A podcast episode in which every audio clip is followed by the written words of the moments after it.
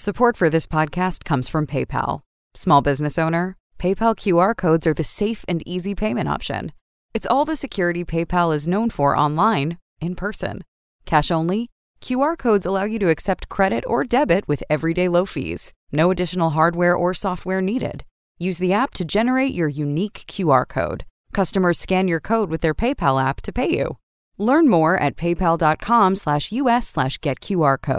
This is episode number 62 with our guest, Amanda Johnson. Welcome to the Hidden Entrepreneur Show.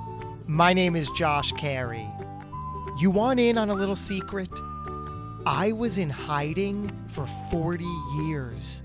Yeah, I was hiding every part of myself in every situation. And I can tell you one thing hiding sucks.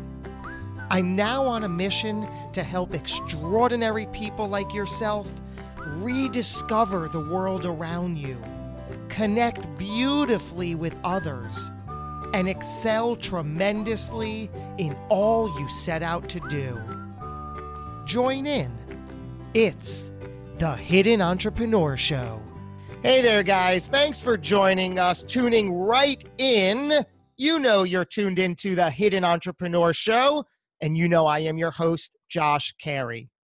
Our guest today is a self proclaimed recovering perfectionist and overthinker. Today, she is the creator of Being Good with Being You and the author of the five star rated book on Amazon, Becoming Enough a heroine's journey to the already perfect self. Everything she does is based on the belief of who we are is already enough. It's not about fixing ourselves, but rather revealing more of our whole selves, that which we already are. Can you get on board with that? Think about that. It took me personally years to do so. I'm ready to go. I'm ready to go deep. I adore our guest in so many ways. Help me welcome Amanda Johnson. How are you, Amanda? I'm so glad, except I'm really expecting like the track, the applause track to come in. That is what you need on this show. Ah, uh, yes, the track. The applause track, the track. I love it. I'm so, so excited to be here. Likewise. And um, I I think that I can say um, I adore you. We've had some off air conversations, and least of which, um, at the time of this recording, just yesterday, I was a guest on your show, on your podcast, which was an excellent experience. So um, I've I've never had sort of this this back to back really cool juxtaposition. Good word for the record. I love that opportunity to use that word juxtaposition. So um, let's get right to it because I know that um, you have a lot to say.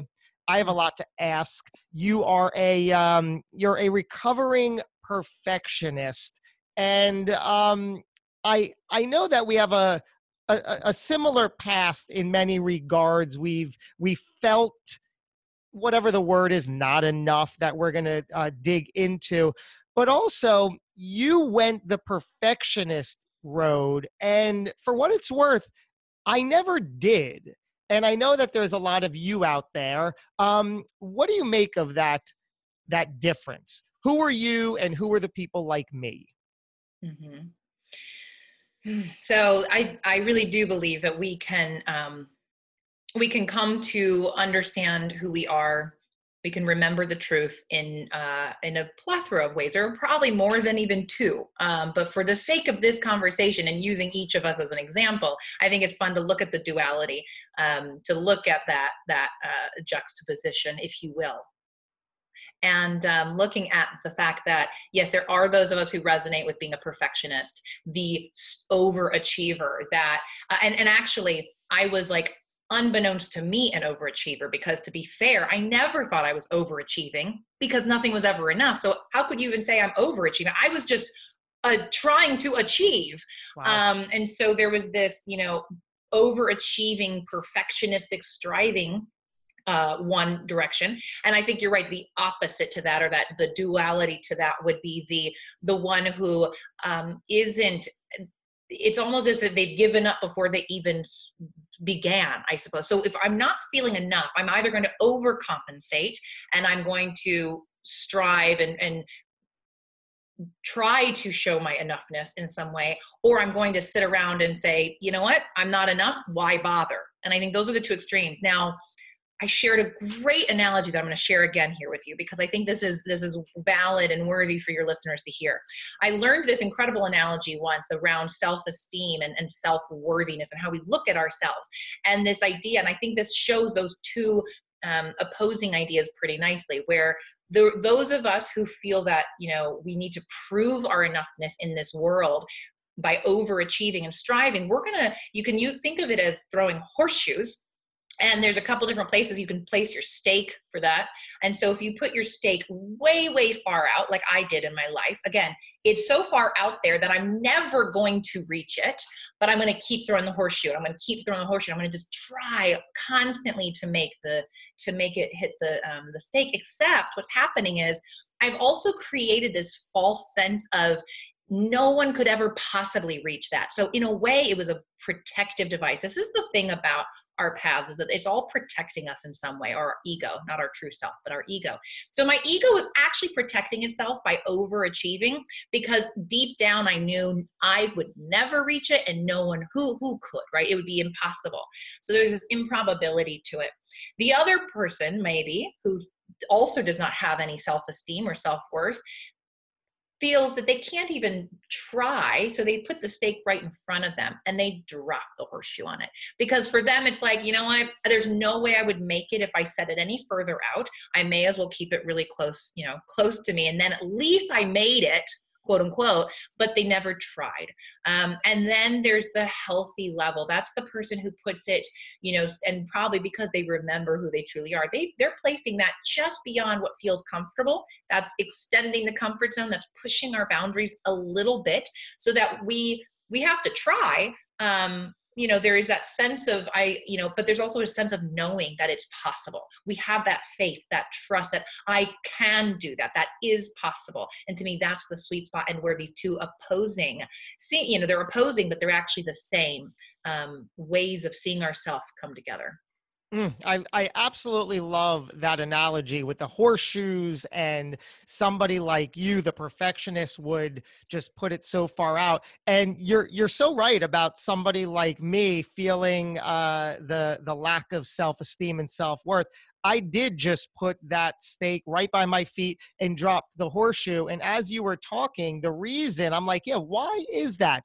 One word came to mind: expectations nobody had an expectation for me to do any differently.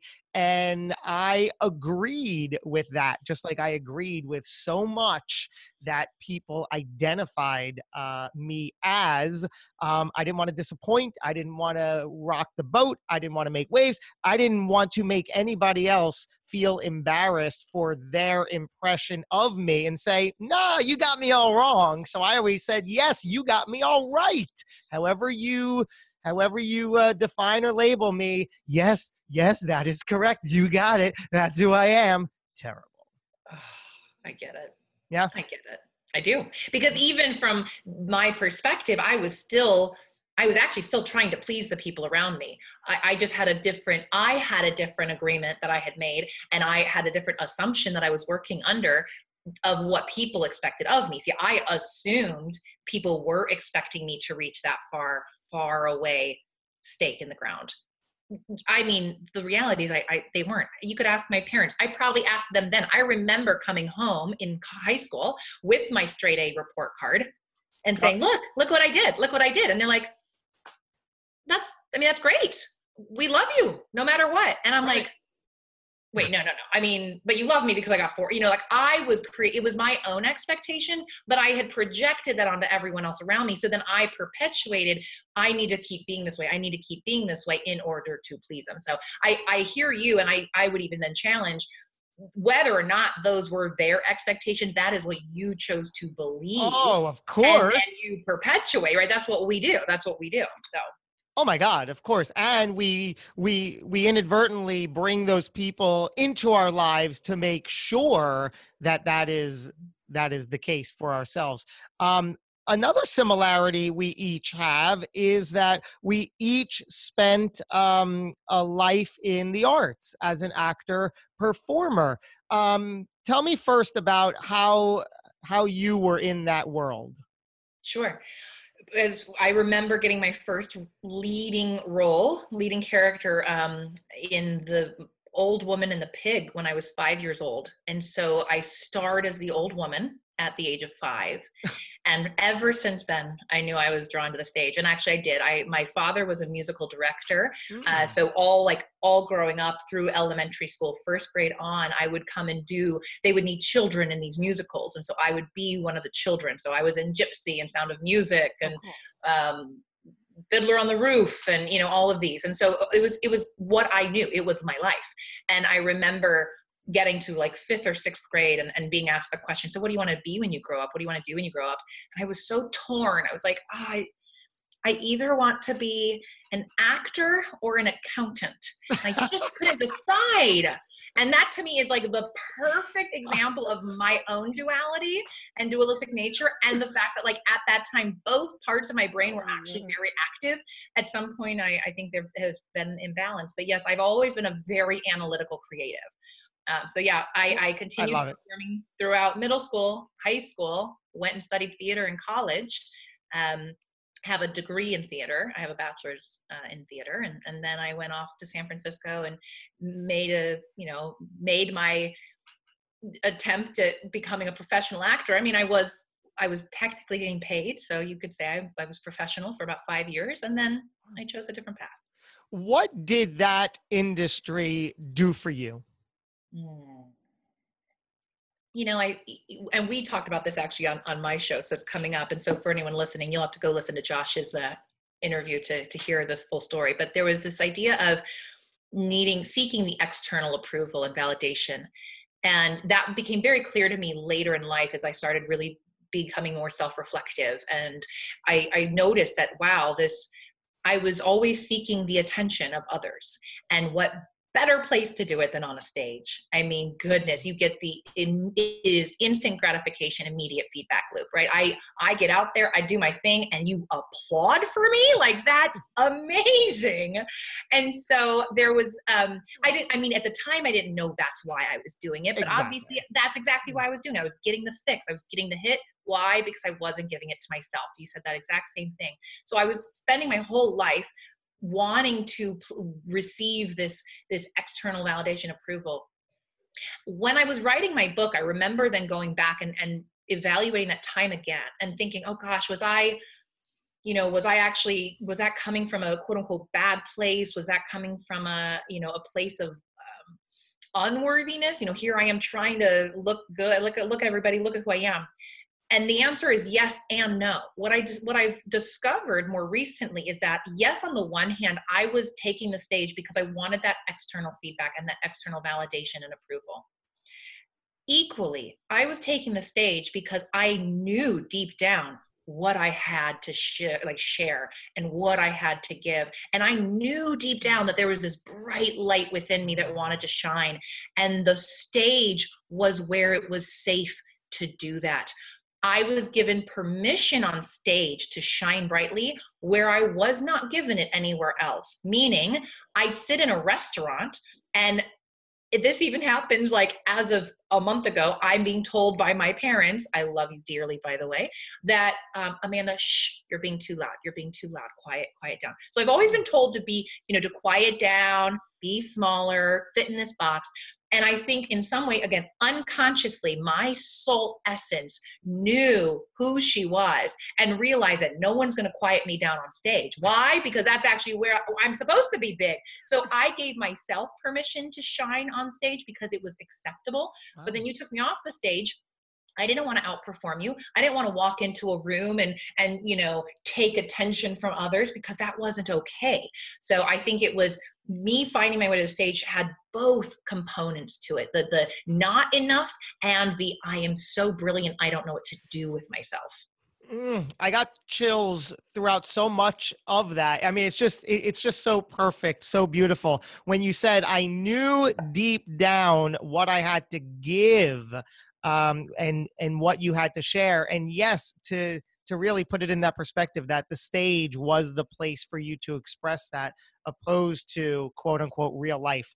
I want to ask you a question that i don't know if it's a um i don't know how big of a question it is but it's it's really what your whole theme and journey is about this becoming enough. So we hear that and we hear you say you are enough just where you are and that's the place you have to start from. How what is that first step? If i logically can get on board and say fine yes i get it I, I, I guess you're saying that everything i am who i represent what i hold is enough but so how do i how, how do i leave that and how do what's my first step to really embracing that living that So uh, I'm going to answer what's coming up. And then if I'm not answering the question, let me know. But what's coming up as you ask that is I came to a realization in my life where I, I, was totally resistant to accepting myself as as I am being enough. I, I mean, it was like, are you kidding me? How? Like why would i accept this? I mean i'm a perfectionist uh, i'm too intense uh, i'm too sensitive i you know the list goes on and on and on. All the, i mean i have to fix all those things. Like how can i just say that's okay because i had this belief that if i said it was okay then i would never change it and i th- thought i had to change it right so there's this in- incredible resistance inherent in accepting oneself as already enough okay perfect, whole, complete, put in whatever, insert word, right? Whatever resonates for you. Because I think there was immediately for me as the overachiever, well, then what in the world will I fix? And what in the world will I spend the rest of my time doing? Now, that's part of that piece, that puzzle. I also re- came to a realization, or the realization was made known to me. It's not like I did it, but it was made known to me that there would, I would I was so fearful, this goes with what I just said, that if I said I am already enough, then I would become stagnant. I would become just, I would, I wouldn't, I would just stop basically. And I realized now, years later, even having that first in, um, in, intuitive hit, I think I've been shown more clearly that was the ego's fear of dying. Because when um, we took, there's a lot of talk about the, the death of the ego, and and I'm not saying that we were without an ego. It, simply layers upon layers of dying onto oneself over and over and over again. And that was one of the first layers I think the ego had to die to, which was wait, if I'm enough, what in the world am I going to do with my time now? How am I going to show up and be this overachiever, perfectionist person. So there were all these layers of labels and identities that I had to shed in order to even embrace or acknowledge that I am enough. However, when I see that I am enough, when I could realize that these were fears of losing an identity, um, because guess what? I can't call myself a perfectionist anymore. Sorry, you know what I mean? I can't call myself an, you know, whatever, because I had to die to those labels what that then did was it allowed me to now expand even more. And that was such a weird concept for me because I thought, wait, but if I'm enough, well, now I, I, I don't need to strive for anything. That has since also been torn away and peeled away because that's also not true. Being enough is not the end game it is the starting point because until I could accept my enoughness, embrace my enoughness, that is a whole place from which I could then go forward, move forward, share, expand, become even more, if that makes sense. Mm, you did it. Yes, yes. That's the answer. That's magnificent. Thank you. Now, boom, we're out. By um, the way, you just used that word. I have to say, I think this is, I think I put this in the book. It might be a quote that until I could embrace my enoughness, I could never embrace my magnificence. Oh, wow. And that deserves a drink from a different cup. I, yes. I like to hydrate while I caffeinate. You have two cups. Uh, I love it. And uh, the one cup says, everybody is entitled to my opinion. Humor. wit, charm, eloquence. Uh, Amanda Johnson, TV. Uh, so moving right along, the um, I want to now go back to your childhood and see how we got to this lovely person we call Amanda. Take us back, please, to the very beginning. Um, what was life like growing up mm-hmm. as you? Mm. I just, first of all, I always have to, I feel like I have to like preface anything I say with, I love my parents so much. well, let's analyze that. I'm kidding. We, don't have let's to. analyze that. You'll because I, more than likely they'll be listening to this. Um, that's how phenomenal they mm. are. So anyhow, let's, so noted, right? Noted. Right. Now, on to my story. Um, this is how I saw myself as I grew up. So I, I grew up the youngest of four, and um, and the story goes because at this point it really is a, it's just a simple story. But the story is um, that I became so attached to throughout my life that I was the oopsie baby. I was the mistake. I was the unplanned child who came six years after my parents were done having children, according to what I understood and know they will they, they will avidly correct me at this point and say you were so adored and so loved. I say yeah yeah yeah but i didn't know that back then okay? That's right. the whole point of this. And let's be honest i wouldn't be doing what i'm doing today had i known that. So I, I, was raised in a very traditional household, I would call it. Very typical two parents, four kids, middle class um, you know moved around a little but not a lot uh, you know happy happy childhood for the most part um, other than a perfectionistic mother and uh, a father who was in the arts but maybe wasn't completely pursuing i mean he pursued his passion to a degree but also i think felt like he sacrificed his true passion for his family sorry dad if i'm overanalyzing you here uh, but there was you know other than some of those their own their own neuroses there was no no problems in the household, right?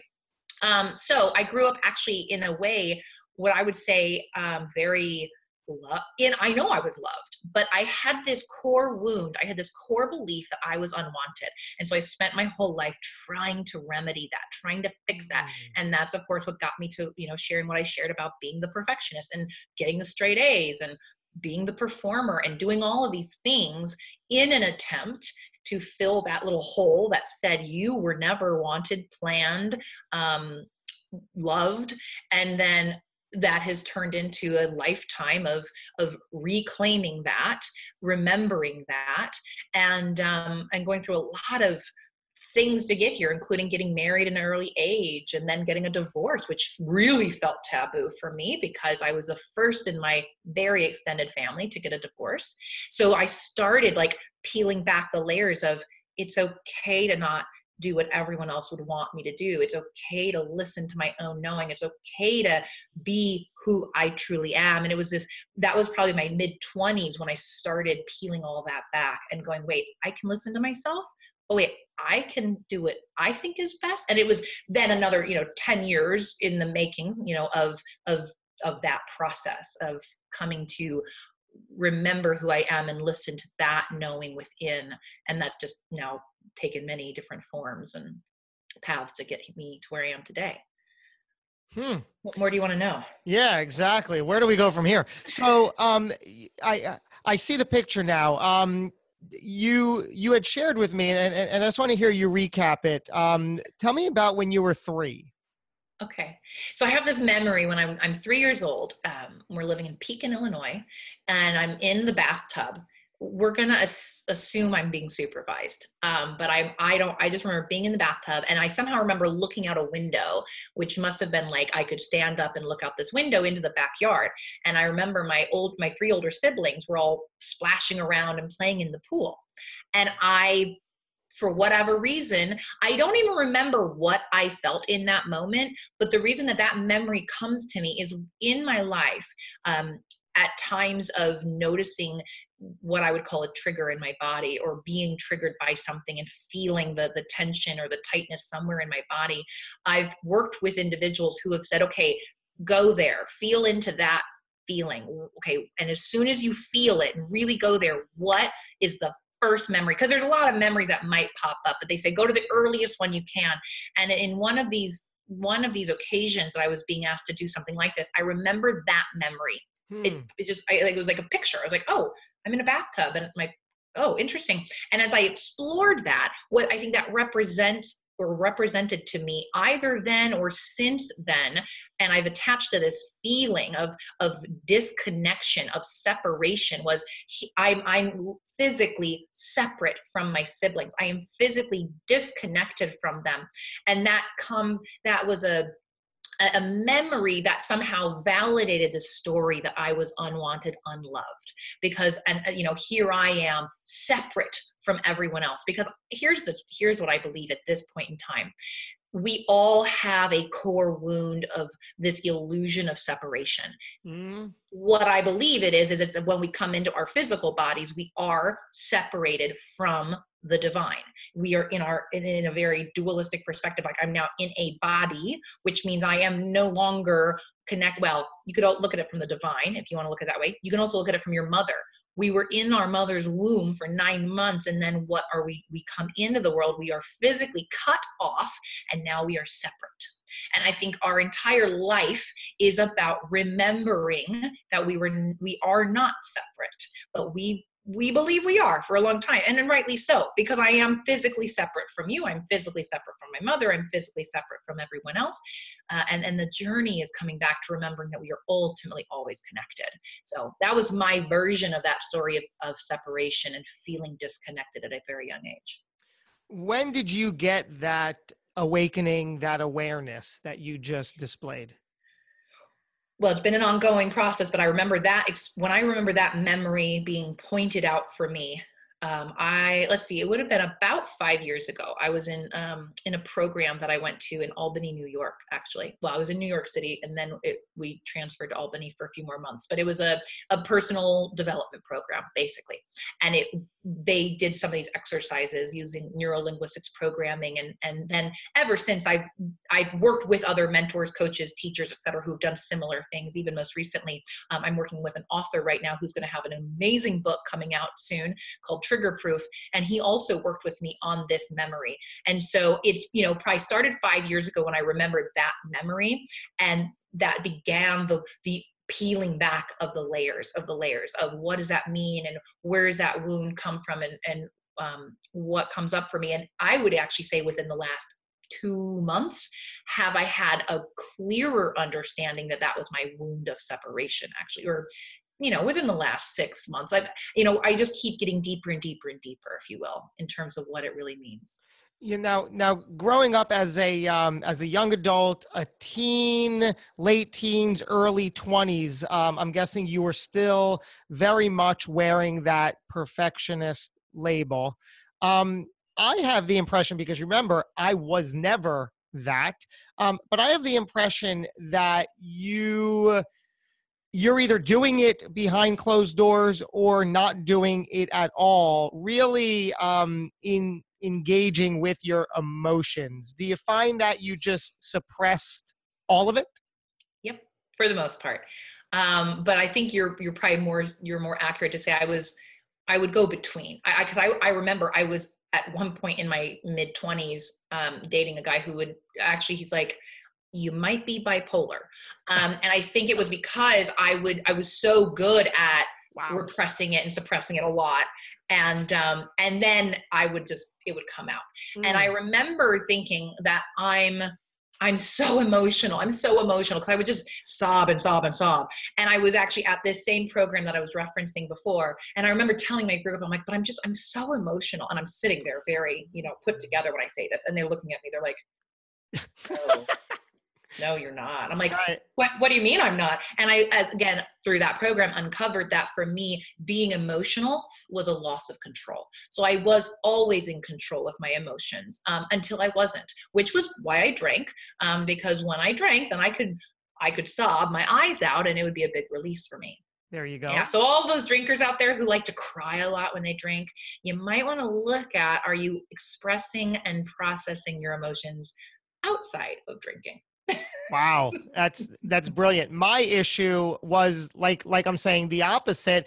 I would find myself sobbing in the corner like a baby uh, and and then being told stop crying stop being a baby and i'm like i just need to be held sexy. Well, yeah, yeah, I know. I mean. I, I, yeah, we we are being modeled because I, I had a again a parent who my mother would not show emotion, and she would constantly limit. Uh, she would stop herself from. Oh, I'm not gonna cry. I'm not gonna cry. So I saw that, and I'm like, I guess that's how I'm supposed to do it. Um, but I also had a father who was much more in touch, I think, with his feelings and emotions. So I was, I kind of danced between the two. Yeah. Hmm and then you said you got married and then divorced and that was still working through your your role of embracing that you are enough. What was what was a or the real low point or turning point where you said i am enough. Okay i or i have to figure this out and then it was oh the issue is that i'm not I'm enough and i'm not enough and i don't feel enough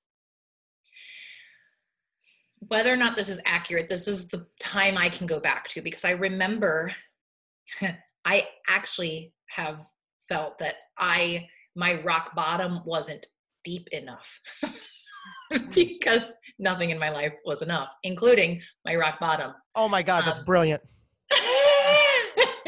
which I also address, I think, in the book because I talk about like some of us some of us actually don't have to go to the depths of hell. We don't have to wake up from a nightmare. We simply have to realize that we've you know been asleep. So i mm. finally realized i've been asleep. Um mine wasn't a nightmare that i woke from. Mine was simply like a, oh I, I nodded off there. Good. Let's let's come back. Wow. But it actually took me a while to accept that. So what that point in time was, was I, I was probably in my I was like 30 ish, early 30s. Um, and I, by this point, had, you know, been married and divorced, then in another long term relationship that had also come to an end. And this whole time, I mean, very much on a journey, very much on the self development, um, even looking at different spiritual i mean i was everything from baptized i mean within in my 20s i was baptized became an atheist and then explored buddhism like all in a span of 10 years and um, so I was really trying to, here's the thing I was trying to find myself. And I started realizing that I didn't know who I was. Any person I dated or was married to or friends with, that is who I ado- that is who I was. I would adopt their beliefs, I would adopt uh-huh. their likes. I would never state what I wanted or express what I wanted.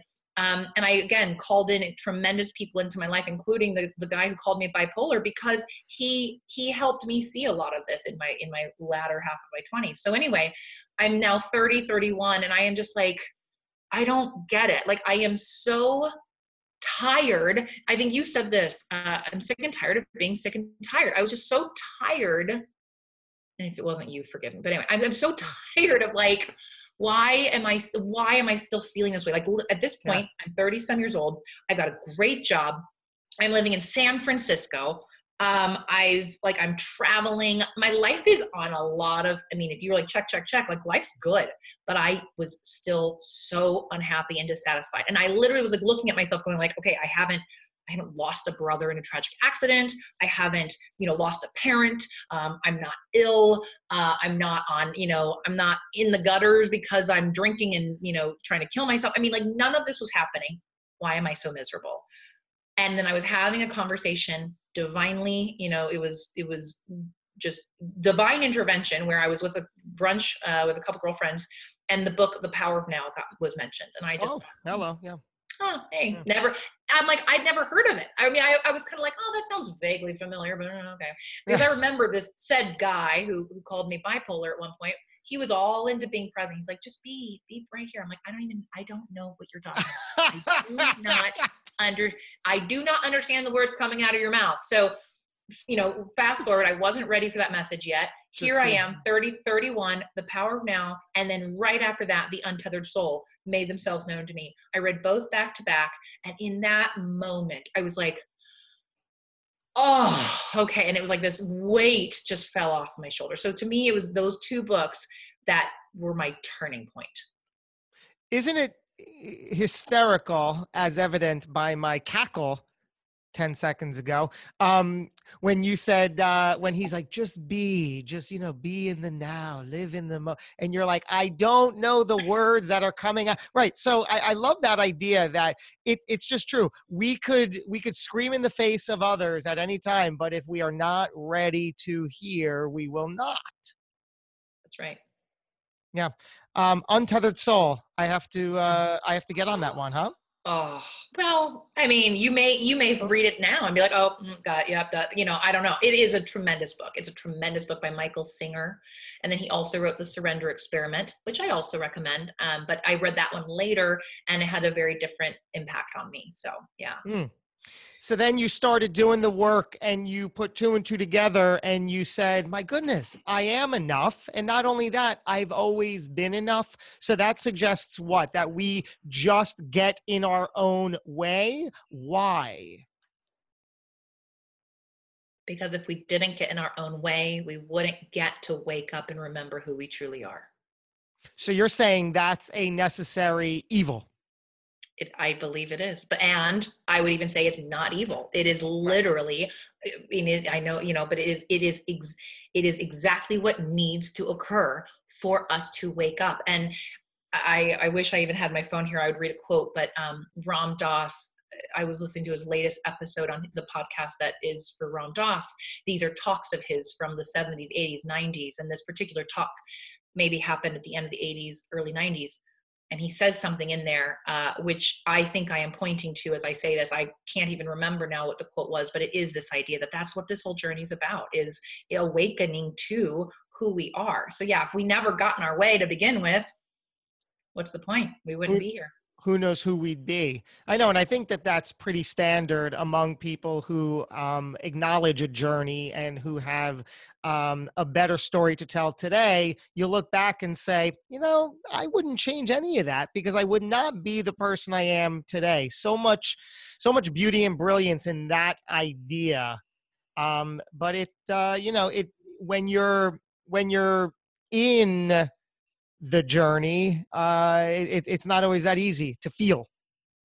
100% agree. And I, I always, when I talk with people, I'm always very quick to go back to that and point back to that and ask about that. Like, okay, I know that you're where you are now sounds great and beautiful and sunshine and roses and unicorns and all the things. And it wasn't always like that. And I 100% agree and being on this side of it and you be asking me the questions it is interesting how removed that feels. I mean only because it's not my current experience anymore. That is not just and and what you said earlier when we are ready we we will listen. And there is no forcing it. I think that and you may not listening you may not even be ready to hear this but for those who are there is no forcing it and I learned, then I started realizing, and I have since been shown and remembered that there really has never been any forcing. I couldn't have tried if I wanted to. Um, and there are beautiful analogies for that. Uh, the snake shedding its skin. You cannot rip the skin off of a snake. The snake sheds its skin in its own time. And I think for so many of us, we believe that we are to achieve certain things by a certain time. We are to accomplish things by a certain time. We should be there by now, whether or not that's on our spiritual path, career path, relationship path, whatever. And the reality is, we are exactly where we are meant to be, and we are going to arrive exactly where we are meant to arrive in the timing we are meant to get there. So my goodness, yes. Is this all about letting go, trust, faith? Hundred percent. Because without what talking about, yeah. Yes, yes. Be- so I, I just, you know, heads up. I becoming enough is the first book of three. When I, you know, when I'm ready to shed the skin and write the second and third books, they'll come out. But um, oh, and we could go into a whole nother thing about how that brings up then all these other fears within me, which is my message is what keeps me from taking action. But that's for a whole other conversation because I don't actually believe that to be true, but it is a fear that I have. Um, unless you want to go there. But yeah, I have two more books. So becoming enough is all about non-judgment. We have to, we first, I believe, need to practice non-judgment. Because as long as we're in judgment, there is no to me there's there's no moving I can't say that. Of course, we're always moving forward, but the moving forward will be much slower and and and yeah. it's fine. It takes the time it takes. But for me, it's first getting out of judgment. Then we learn to accept what is.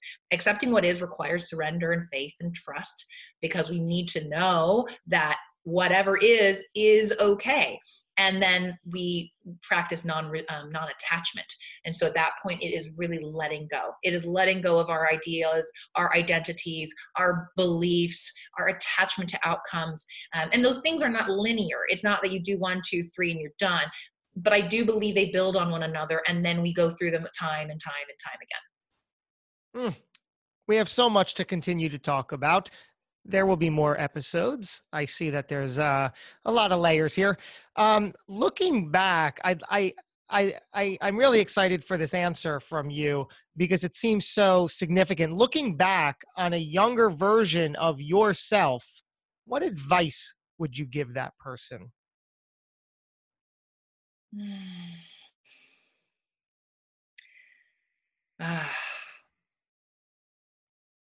I would tell her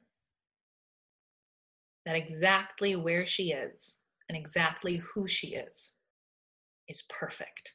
And there is nothing that she needs to do or be or achieve or overthink. It is all so divine, and she is part of that divinity. Hmm. What mantra do you live by today? Ooh, in this moment, um, my mantra goes between a couple. Um, I am borrowing from a couple of teachers that I've been introduced to in the last year. I am loving awareness. That is, um, I give credit to Ram Dass for that one. I am loving awareness. And the other one that I've been playing with lately is that I am the witness only. I am the witness only. So those are my mantras currently that I'm I'm really living by and practicing. Tell me more about I am the witness only. What does that mean? So that for me gets me back into the state of I when I get a little caught up in this very human experience which is wonderful and beautiful and brilliant and I wouldn't trade it for anything there are times where I can get a little bit caught up in it and I I forget, you know, it's like, oh, I forgot that this actually is I am truly the witness of it. I, I am not me having these thoughts and feelings and it and experiences. And um and it's nice sometimes to just pull back and zoom out a bit and and see it from the larger perspective. I love that. I could um I get it. I agree with it. I relate to it it makes I, have never heard it in those words that's why i wanted to expand a little bit on it i am i love it the, the the witness do you believe everything happens for a reason yes I do at this point. And I was saying, I actually, it's funny, if I look back on my life, I think I've always thought that. I've always known that. And I think I can actually thank my father. He would say things like that when I was growing up. If it's meant to be, it'll be things like that. And I don't think he knew that's what he was implanting in me, but I, I to this day very strongly believe everything happens for a reason. And I, I don't say that in like a, you know, uh, because I think it can be very uncomfortable for us to understand that uh, look at atrocities and very traumatic events. And I am at a point in my life where I still, through that, can see the gift, the purpose, the the result and whether or not that's greater compassion or understanding or love or um, connectedness that comes out of it there is a purpose. And i i can't say that is 100% true. I don't actually know that but i do know i get to choose how i see this world. I get to choose my beliefs and i get to put meaning i get to choose the meaning for my life it is otherwise meaningless. And if I have that power, I choose to see that everything happens for a reason because that is what for me feels most expansive and life giving and loving. Hmm. Are you spiritual or religious in any ways? I would call myself spiritual. I, I don't know if I would say religious now, only because I don't really know now what religion or religious would mean. If religious means um, the being devoted to something or showing up to something in a religious you know uh, sacred way then yes i am that but i do not go to church or follow a traditional religion i, I meditate, I breathe, I read, I connect to the divine within me. I see the divine in me and in everything else. Hmm. What do you believe happens when it's all over, when our time here on earth comes to an end? Mm. In this moment in time, what I believe to be true is that we are all energy, and that energy cannot be neither created nor destroyed and so whatever makes this this will turn into something else will become something else will go back into whatever and come in another way i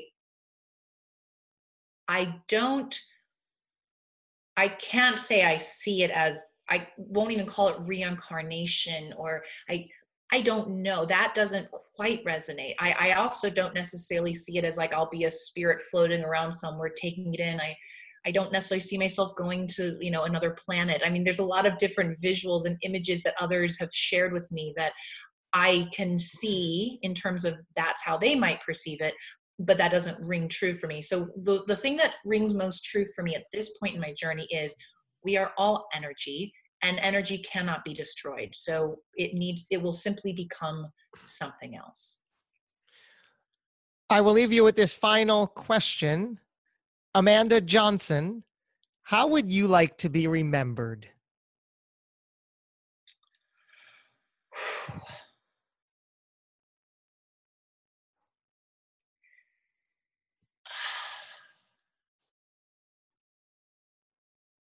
that brings up a lot of emotion for me. I would like to be remembered as someone who saw herself for who she truly is, who loved herself for who she truly is, and in so doing, loved and saw all others for who they truly are. Hmm. You are beautiful inside and outside. And I thank you for showing up today as you. Thank you for being here. Thank you. My pleasure. Amazing. With that, I want to thank everybody else who tuned in. I hope you enjoyed it. If you did and you got something out of it, take one step forward, put something good into the world. One small action is all it takes to see incredible results. We're going to have another incredible episode for you, not too far behind. Thank you again for tuning in, spending your time. We'll do it again real soon. Until we do, go get them. Thanks for listening to the Hidden Entrepreneur Show. Make sure to subscribe through iTunes or Google Play so you can get notified every time we publish a new episode. And we'd love to hear your thoughts with an honest review on iTunes. Finally, follow us on your favorite social media platforms to keep the conversation going with Josh Carey and today's guest. Until next time. This podcast is a part of the C Suite Radio Network. For more top business podcasts, visit c-suiteradio.com.